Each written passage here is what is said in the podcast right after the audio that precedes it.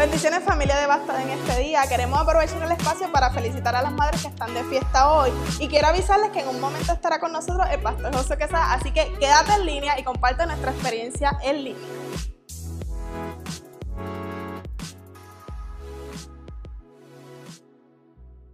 Bendiciones familia, una vez más estamos aquí reunidos desde las facilidades de Bastago Church. Este, agradezco a cada uno que se ha conectado con nosotros en estas últimas dos experiencias en línea. Agradezco los comentarios, los testimonios, las personas que no han parado de escribirme, Josué, Dios, Dios me habló, Dios me ministró. Estoy muy contento porque eh, para esto Dios nos llamó y para este tiempo Dios nos escogió.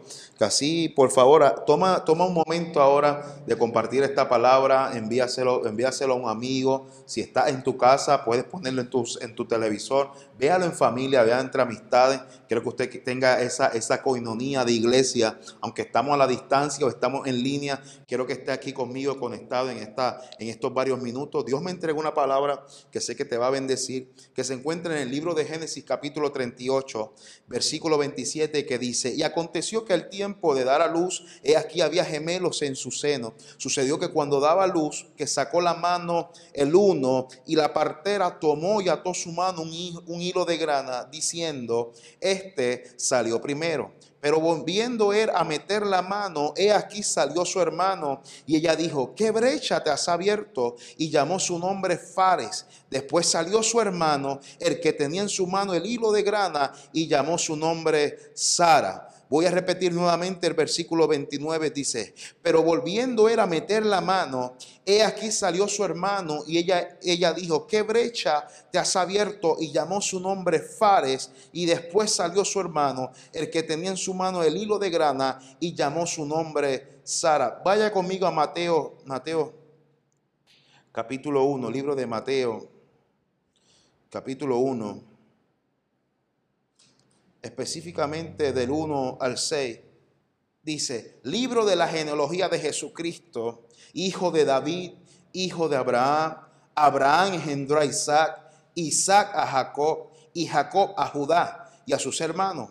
Y Judá engendró de Tamar a Fares y luego a Sara. Primero engendró a Fares, pendiente, porque esto, una, en esto es que se va, eh, se va, a establecer la enseñanza de hoy.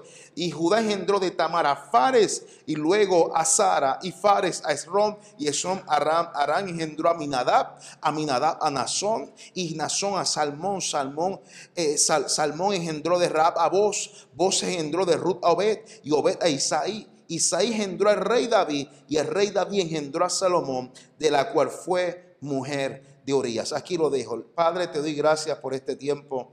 Gracias por esta experiencia, gracias por cada amigo que se ha dado cita, se ha conectado, está aquí en línea, está confiando Dios que tú vas a usar, vas a usar mis labios para ministrar su vida, para ministrar su casa, para ministrar, Señor, su propósito. Padre, una vez más sana, liberta en el nombre de tu Hijo amado Jesús, Señor. La iglesia del Señor grita y dice un fuerte amén. El libro de Génesis capítulo 38 comienza hablando sobre un hombre muy, muy importante del linaje de Jesús. Su nombre es Judá. Lo, primero que usted tiene que saber de este hombre es que cuando la Biblia hace referencia de Judá, la Biblia especifica que, que de esta tribu o de Judá iban a, iba a salir la tribu más numerosa. En otras palabras, la tribu de Judá era quien tenía más nietos, el que tenía más sobrinos, el que tenía más suegra, el que tenía más, más, bisnietos. Era una tribu numerosa. La, siguiente, el siguiente detalle que nos habla de Judá era que de Judá era la tribu de quien tendría el mayor terreno en la tierra prometida. En otras palabras, no solamente era quien tenía más gente, sino que era el que iba a recibir mayor participación de terreno en la tierra de prometida. Eh, eh, posiblemente Judá era el que tenía las casas más grandes, ah, la casa tenía, tenía piscina, tenía parque, tenía jacuzzi. Dios está ministrando a dos o tres. Eh, ¿Dónde están los Judá? Yo quiero ser un Judá, yo necesito todo eso en mi casa. Eso Judá, la tribu más numerosa, pero era la tribu que tendría mayor terreno en la tierra prometida, pero, pero no se queda ahí, porque hay otro detalle más fabuloso para elevar el standing de Judá en la palabra de la escritura del Señor, y es que dice que de Judá, no es que dice, es que fue, Judá, de Judá salieron los mejores reyes. Por ejemplo, uno llamado Emanuel. Aleluya, sí, sí, uno, uno llamado Emanuel Dios con nosotros. Tribu más numerosa, tribu con mayor terreno, participación de terreno en la tierra prometida y de donde saldrían los mejores reyes. Pero para añadirle ese toquecito de sabor, ese toquecito, aleluya, de, gracia, no, basta con decir estas cualidades porque tiene una cualidad más, más, más impactante y es que dice que Judá, Judá era la tribu que enviaban primero para cuando iban a guerrear, Judá era la tribu que por mandato tenían que enviar primero porque su significado era alabanza. Son tribu más numerosas, recapitulo, eh, tribu con mayor terreno, tribu, gloria a Dios, aleluya, era de donde salían los mejores reyes y era quien enviaban primero porque tenía un significado espiritual que era alabanza. Pero todas estas características fabulosas fueron opacadas y fueron un poco eh, trastocadas por el capítulo de Génesis 38. El capítulo que yo comencé a leer en el inicio, yo no se lo leí completo, pero me voy a encargar de resumirle que Génesis capítulo 38 es el capítulo, aleluya, de, de Judá, o es el capítulo de nuestra vida que no queremos que nadie se entere. Génesis 38, déjame ponerlo de esta manera. Génesis 38 es el capítulo de tu vida que tú no pondrías ni en tu resumen de trabajo, ni lo pondrías ni lo compartirías en Facebook. Josué, ¿por qué? ¿Por qué yo no voy a compartir un capítulo que está en la Biblia? Déjame explicarte. Es que Génesis 38 es el capítulo que habla no de tus virtudes, sino que habla de tu debilidad. My God, aleluya. E, es el capítulo que, que ni por más filtro que tú le pongas va a coger like en Facebook, porque es el capítulo no donde habla de tu victoria, no es lo que habla de tus virtudes, no es donde habla de las grandes cosas y de lo gran eh, persona que tú eres. No, Génesis 38 habla, habla del momento donde tú caíste, habla del momento donde tú pecaste, habla del momento donde tú fallaste, habla del momento donde tú la embarraste. So, es el capítulo que tú nunca publicarías en Facebook. Déjame resumirte el bochinche espiritual. En resumida, en resumida, el gran Judá es, es eh, en el capítulo 38, eh, eh, él cae tan feo porque se acuesta con una de sus nueras. Sí, sí, esto es primera plana, la Comay no lo tiene. Bochinche del día, el gran líder Judá, el de la tribu más numerosa, el, de el que tenía mayor terreno, el que donde salió el mejor, los mejores reyes. Aleluya. Pecó, falló, se acostó con una, con una de sus nueras. Génesis 38. Todos tenemos un Génesis 38. No se me quiera hacer más espiritual ahora, porque todos tenemos un capítulo que quisiéramos borrar de nuestras vidas. Génesis 38 es el capítulo donde la gente tira screenshot y comienza a rumorear, no, fulano falló, fulano pecó. Génesis, Génesis. So, por más espiritual que usted se quiera hacer, todos tenemos un Génesis 38. Si usted no tiene un Génesis 38, yo no, sé qué usted hace en la tierra. Mira, con un, pase, un pasaje para el cielo, porque usted es un santo ya. Váyase para el cielo. Usted tiene ala, gloria a Dios. Y no son las de Red Bull. Aleluya. Te estoy diciendo que todos tenemos un Génesis. Aquí están los muchachos, se están riendo porque no estoy solo. Todos tenemos un Génesis un Génesis 38. Pero ¿sabe que yo aprendí de Génesis 38? Y le quiero entregar esta, esta, enseñanza a usted. Es que Génesis 38 nos enseña dos cosas. Génesis 38 nos enseña, número uno, que por más fuerte, por más santo que usted se crea, por más ungido que usted se crea, por más lengua que usted hable, por más veces que usted visite la iglesia, por más veces que usted comparta memes cristianos y textos bíblicos en su Facebook, en Génesis 38 me enseña que por más, por más santo que tú seas, Génesis 38 me enseña que el que cree estar firme, uh, mire que no caiga. Hello. So, Génesis 38 me enseña que el gran hombre, el que parecía santo, el que parecía perfecto, el que parecía, el que parecía que, que nunca pecaba, me enseñó que el que cree estar firme, mire que no caiga. En el día, déjame decírtelo de esta manera, en el día que tú pienses que te lo sabes todo, ese es el día donde estás comenzando a descender. Aleluya. So, primera, primera enseñanza, el más santo puede fallar, el más ungido puede pecar, me enseña también una segunda cosa, segunda, segunda, segunda enseñanza, es que Judá desconocía que su Génesis 38 fue un momento de caída, sí, fue un momento de debilidad, sí. Pero Judá desconocía que si Génesis 38 no existía, tampoco hubiera existido un Mateos 1. Aleluya. Esta es la parte donde a mí me gusta desmenuzar los textos, porque usted tiene que entender lo siguiente.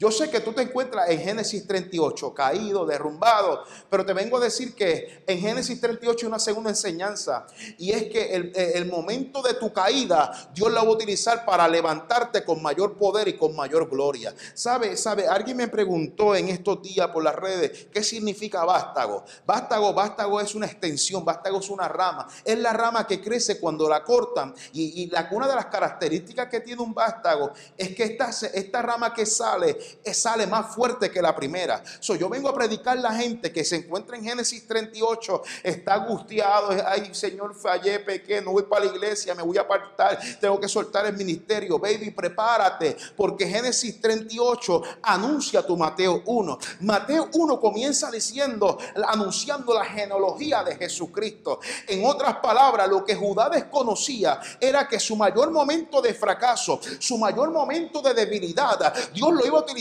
para convertirlo en uno de sus mejores momentos. So, Dios te está diciendo, Génesis 38 no es la excusa para abandonar la iglesia. Génesis 38 no es la excusa para soltar tu matrimonio. Génesis 38 no es la excusa para, para abandonar el ministerio. Dios te está diciendo, es cierto, pecaste, es cierto, caíste, es cierto, le embarraste, pero si Génesis 38 no existiera, no hubiera existido Mateo 1. Judá, no, no, no, no te confundas, no te confundas es cierto que estás herido, pero vengo a decirte que si no hubiera sido por tu caída, aleluya, no hubiera salido el mejor hombre que había salido sobre la faz de la tierra. Judá, tú desconoces que si tú no hubieras pecado en Génesis 38, no hubiera salido, aleluya, la solución de todos los problemas, que su nombre es Jesús, su nombre es Emanuel, su nombre es Dios con nosotros. Casi sacúdete el polvo, déjate llorar, pero Génesis 38, no, no, no, no, no, abandones la iglesia.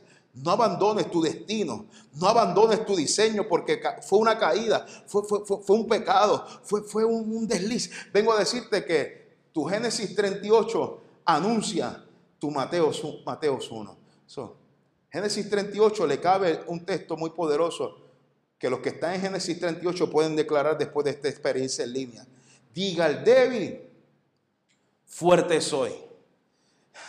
Génesis 38, usted también puede salir declarando que Dios va a perfeccionar lo que comenzó en mí. Génesis 38 también puede anunciar que es, en tu debilidad donde el poder de Dios se perfecciona en tu vida. vengo, vengo a cancelar todo pensamiento de abandono. Vengo a cancelar todo pensamiento de, de, abandonar las cosas. Dios te dice, fallaste Génesis 38, pero tu debilidad se va a convertir en mi fortaleza. Ahora se encuentra Judá desconociendo este principio. Se encuentra Tamar, que fue con la nuera que él falló, con la nuera que él pecó.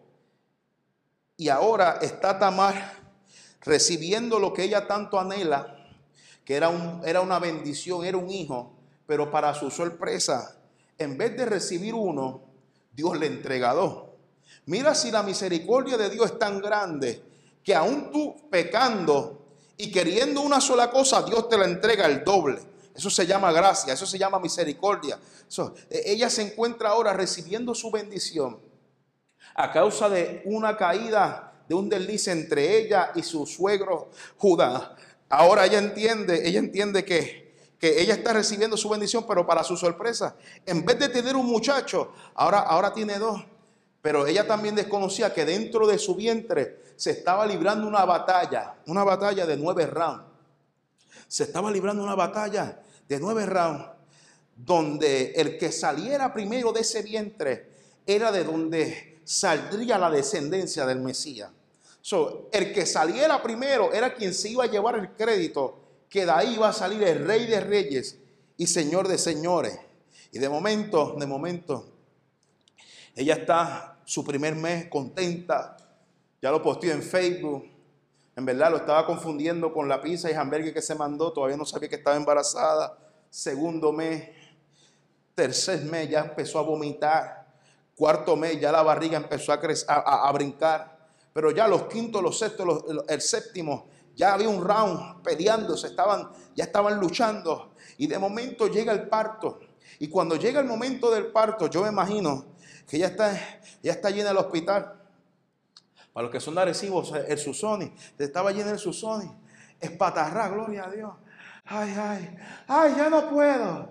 Y me imagino ella gritando, sácamelo, sácamelo. Ay, ay, ya no puedo. Ay, ay, ya no puedo. Y de momento, en el parto, discúlpeme que soy muy gráfico, en el parto, dice el texto, dice el texto, que de momento uno saca la mano. Y cuando saca la mano, la partera le ata un hilo de grana y añade y dice que el que sacó la mano nació primero, salió primero, este predicará primero, este tendrá ministerio primero, este los aplausos lo van a seguir primero. Pero lo que ella desconocía era que con el mismo amor que él sacó la mano, el texto dice que él la volvió a esconder.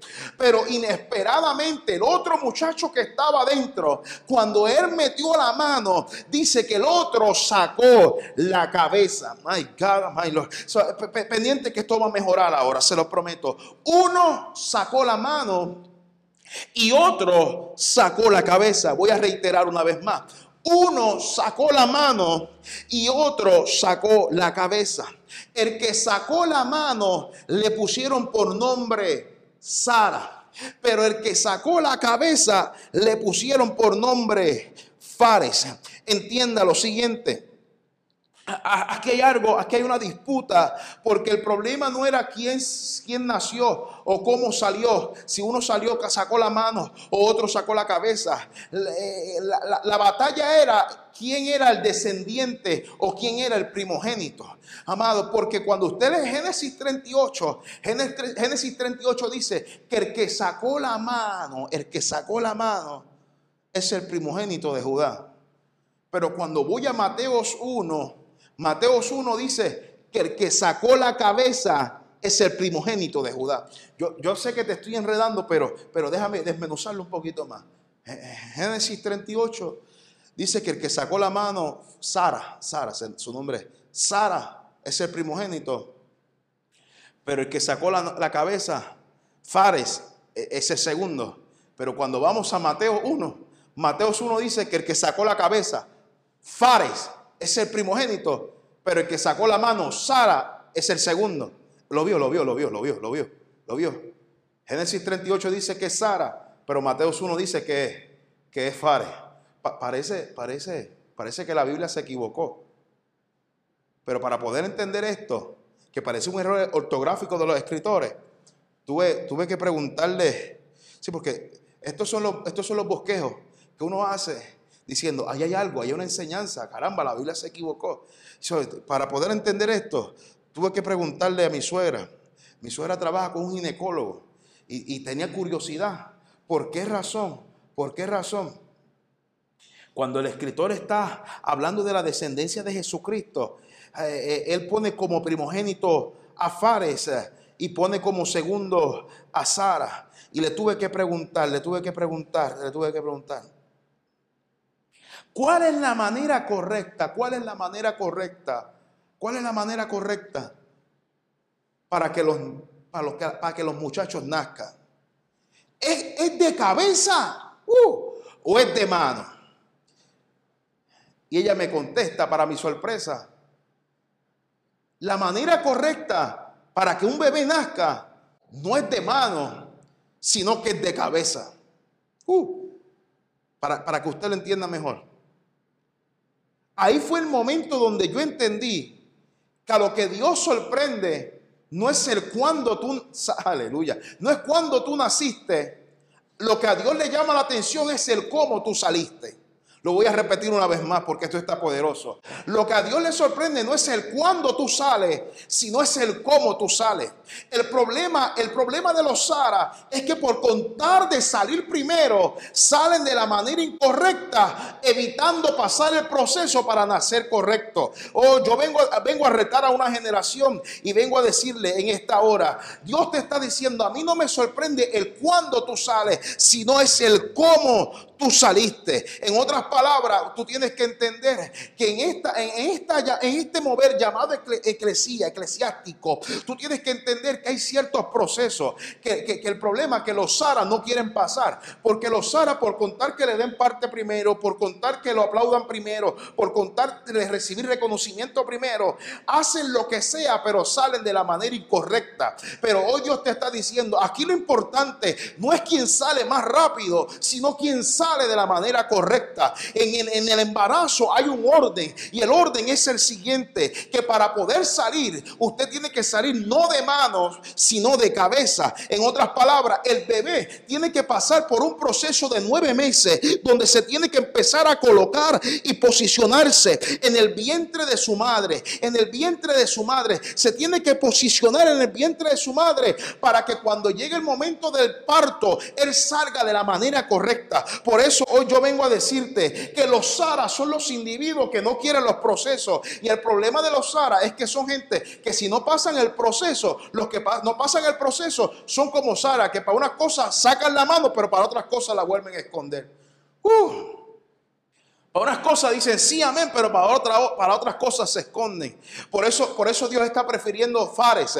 Los fares son gente que dice paso el proceso. Aleluya, yo paso el proceso. Yo quiero ministerio, pero yo paso el, proceso. El, problema de, Sara es que dice yo quiero, yo quiero, yo quiero, yo quiero reconocimiento y, brincan los procesos. Mientras que, mientras Fares se comió la escuela bíblica, Fares se, se comió el discipulado, Fares se comió las vigilias. Fares se cogió el, estudio bíblico. Fares, Fares, limpió, limpió la iglesia. Fares limpió todo porque pasó el proceso. Por eso Dios te dice, no abandones el proceso. Porque lo que Dios pone en honra y lo que Dios, aleluya, aleluya, lo que Dios pone en balanza no es el cuándo, sino el cómo. Ah, ah, ah, sino, sino, sino el cómo. No es el cuándo, sino el cómo tú saliste. No es de mano, sino que es de cabeza. Porque si sales con las manos, cuando la Biblia hace referencia de las manos, las manos en la Biblia o en el contexto bíblico representa que las manos habitan, habitan las habilidades, en las manos están los talentos, en las manos están las capacidades, en las manos eh, es lo diestro que tú eres. Pero cuando la Biblia habla de la cabeza, es la cabeza donde está el diseño, es la cabeza donde está la dirección, es la cabeza donde está la visión, es la cabeza donde están los principios. Por eso, todo esto que yo te acabo de mencionar no está en las manos, sino que está en la cabeza. Por eso, todo cristiano que sepa usar bien las manos, pero no le dé dirección a lo que está haciendo con las manos, todo lo que haga le va a salir mal. Por eso usted tiene que entender que Dios no le sorprende las manos, sino Dios lo que está buscando es gente que sepa darle dirección a las cosas.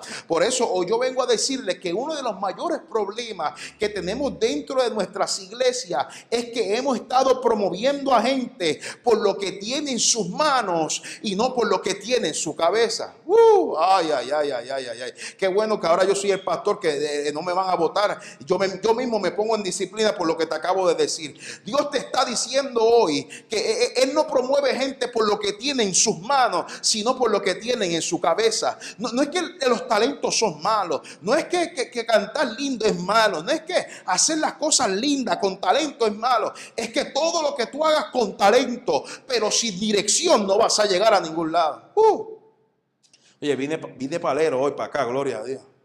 Vine, medio pentecostal, no se confunda que ando con Ticher y Jordan, aleluya. Te estoy diciendo que, que, no, no son las manos, porque puedes tener talento, pero si no le das dirección a tu talento, no vas a llegar a ningún lado. En palabras simples, hemos puesto el carisma por encima del carácter. En palabras simples, nos hemos conformado con gente talentosa por encima de gente que sea santa. En palabras simples, nos hemos conformado con pastores, con ministros, con profetas que nos emocionen, por profetas y pastores y evangelistas que te confronten. Necesitamos una generación que cante lindo pero que adore mejor. Necesitamos una generación que tenga buena oratoria pero que cuando hable hable, con verdad, hable con fundamento, hable con respaldo. Necesitamos una generación que no vaya a la iglesia para que el pastor lo vea. Necesitamos una generación que vaya a la iglesia porque ama servir y predicar el evangelio. Necesitamos una iglesia que use bien las manos, pero que le dé dirección. Usa, usa, usa tu cabeza para darle dirección a tus manos.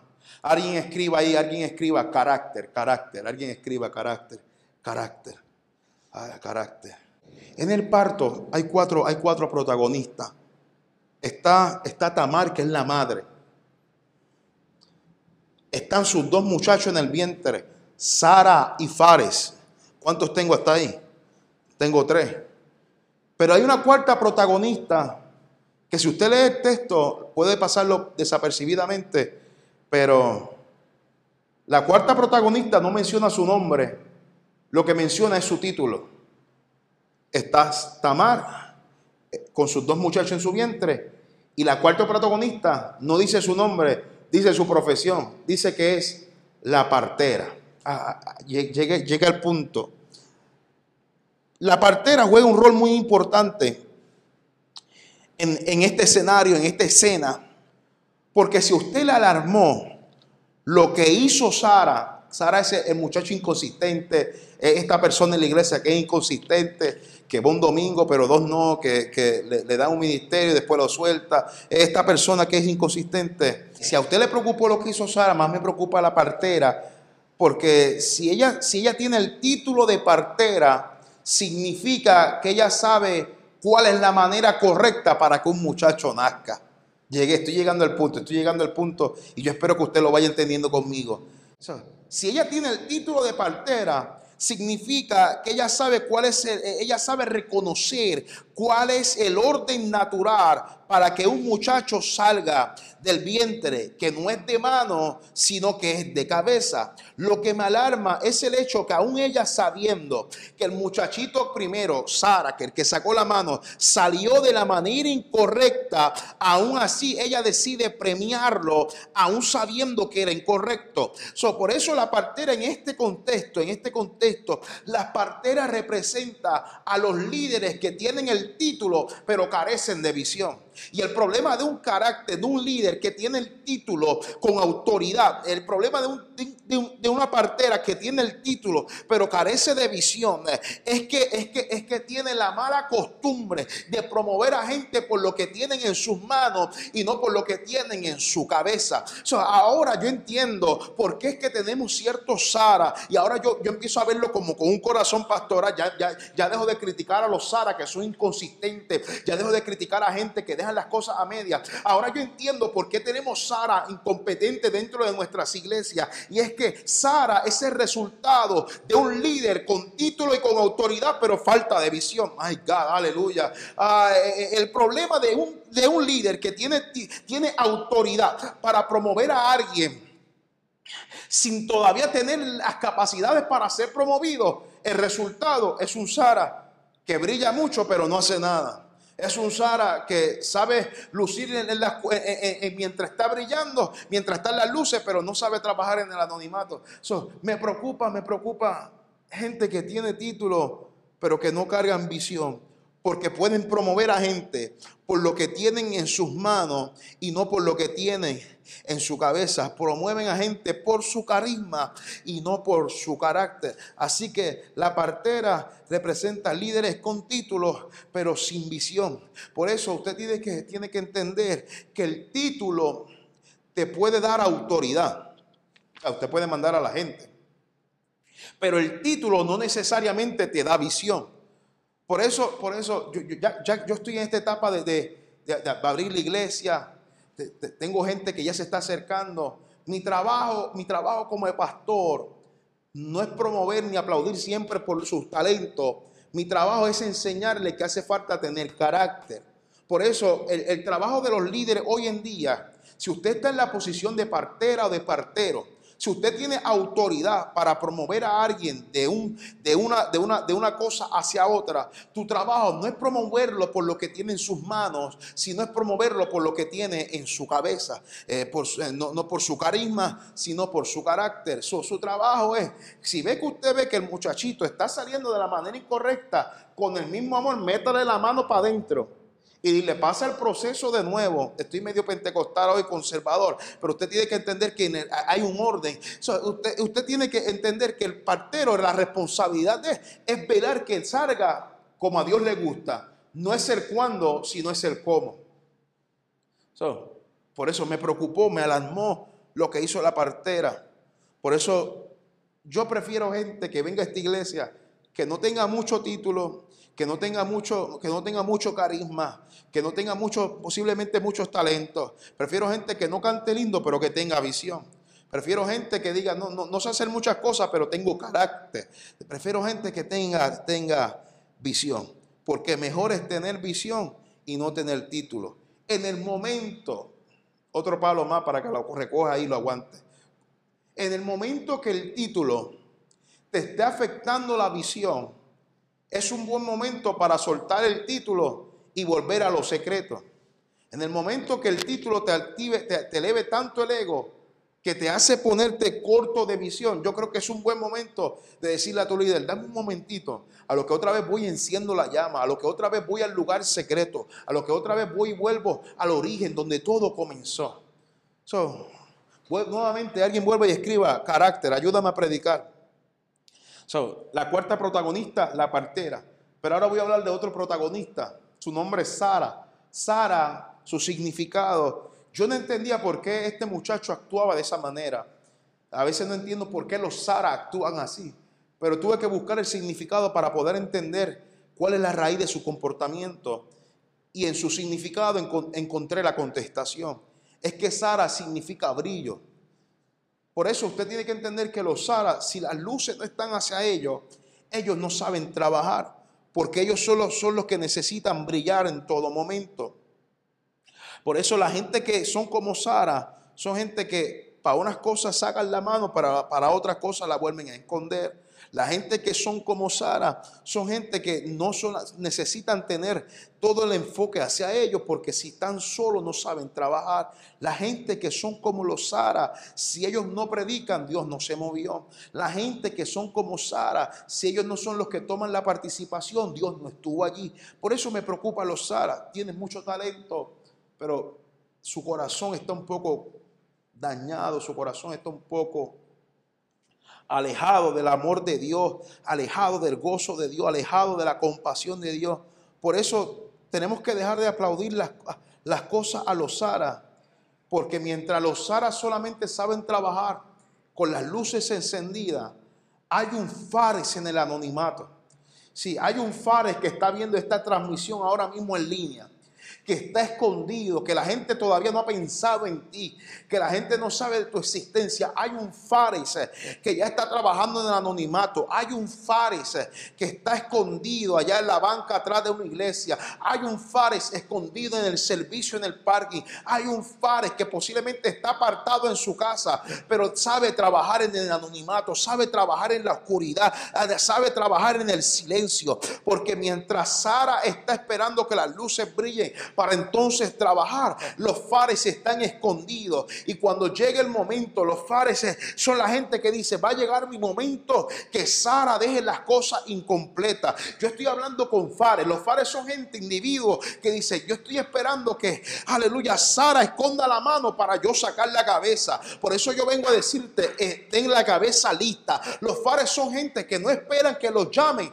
aleluya, sino que ellos están listos, están preparados, están ready para sacar la cabeza. Los fares son gente que dicen, no tengo que esperar que me llamen para predicar, porque ya tú tienes el bosquejo listo. Los fares son individuos que dicen, no necesito que me llamen para cantar, porque ya tengo la pista lista, ya tengo la danza lista. Los fares son individuos que dicen, no necesito que el banco me llame para darme el dinero, porque ya tengo el plan, ya tengo el diseño, ya tengo la visión. Yo necesito que los fares se activen en este momento y entiendan de una vez que los fares no necesitan las luces para entonces comenzar a desarrollar su propósito, su diseño, su destino. Los fares en el secreto, en el polvo, en el lodo, en lo, más oscuro, ya están trabajando por su visión, porque su nombre, aleluya, su nombre es fares, que significa abridor de brecha, abridor de camino.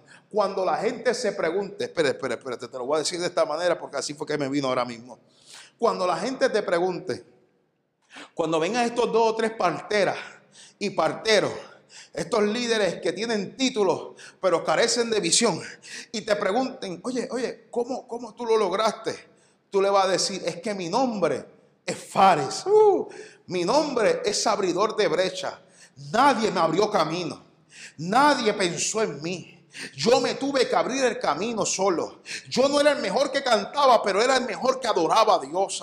Nadie fue el que pensó en mí y me dio el dinero, sino que yo tuve que trabajar con mi propio sudor. ¿Sabes cuál es la diferencia? Es que mi nombre no es alguien que brilla, mi nombre es alguien que es consistente. Yo vengo a hablar con Fares en esta hora, que te sientes solo, te sientes escondido. Te digo que aún en el silencio no dejes de trabajar por tu visión, aún en el silencio no dejes de trabajar por tu proyecto aún en los secretos, no dejes de trabajar por tu negocio. Vengo a hablarte que tu consistencia vale más que la rapidez de los alas. Vengo a hablar que va a llegar el día que vas a ser tan consistente que lo que era una pared se va a convertir en un hueco. Lo que era un hueco se va a abrir, se va a convertir en, un, camino. Lo que se convierte en un camino se convierte en lo que te va a llevar a tu destino. Por eso vengo a decirte, no, no dejes de, de darle cantazo a la peña. Sigue golpeando la peña, sigue siendo consistente que lo que Dios comenzó contigo lo va a terminar.